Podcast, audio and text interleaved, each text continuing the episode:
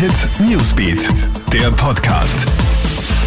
Hey, ich bin Michaela Mayer und das ist das Update für deinen Start in den Mittwoch. Fliegen nur mit Test oder Impfung. Ab dem Sommer sollen alle Flugreisenden in der EU einen Impfnachweis oder einen negativen Corona-Test vorweisen müssen. Dafür spricht sich nun ÖVP-Staatssekretär Magnus Brunner nach einem Treffen mit der Luftfahrtbranche aus.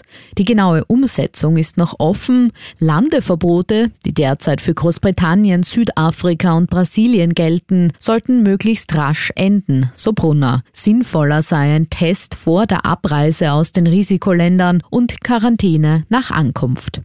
Unterdessen macht nun die Europäische Union im Streit um die geringeren Impfstoffmengen Druck und lädt heute den Pharmakonzern AstraZeneca zu einer Krisensitzung ein. Die EU kritisiert ja, dass nach der für diese Woche erwarteten Zulassung bis Ende März statt 80 Millionen Impfdosen nur 31 Millionen in der EU ankommen sollen. AstraZeneca weist in diesem Zusammenhang den Verdacht zurück, EU-Impfdosen teurer an andere Länder zu verkaufen.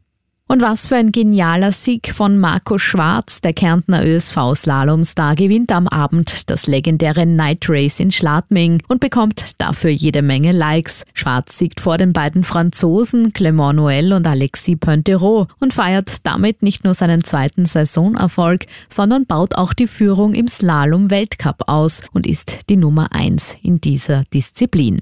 Alle News und Updates gibt's für dich im Kronehit Newsbeat und online auf kronehit.at. Kronehit Newsbeat, der Podcast.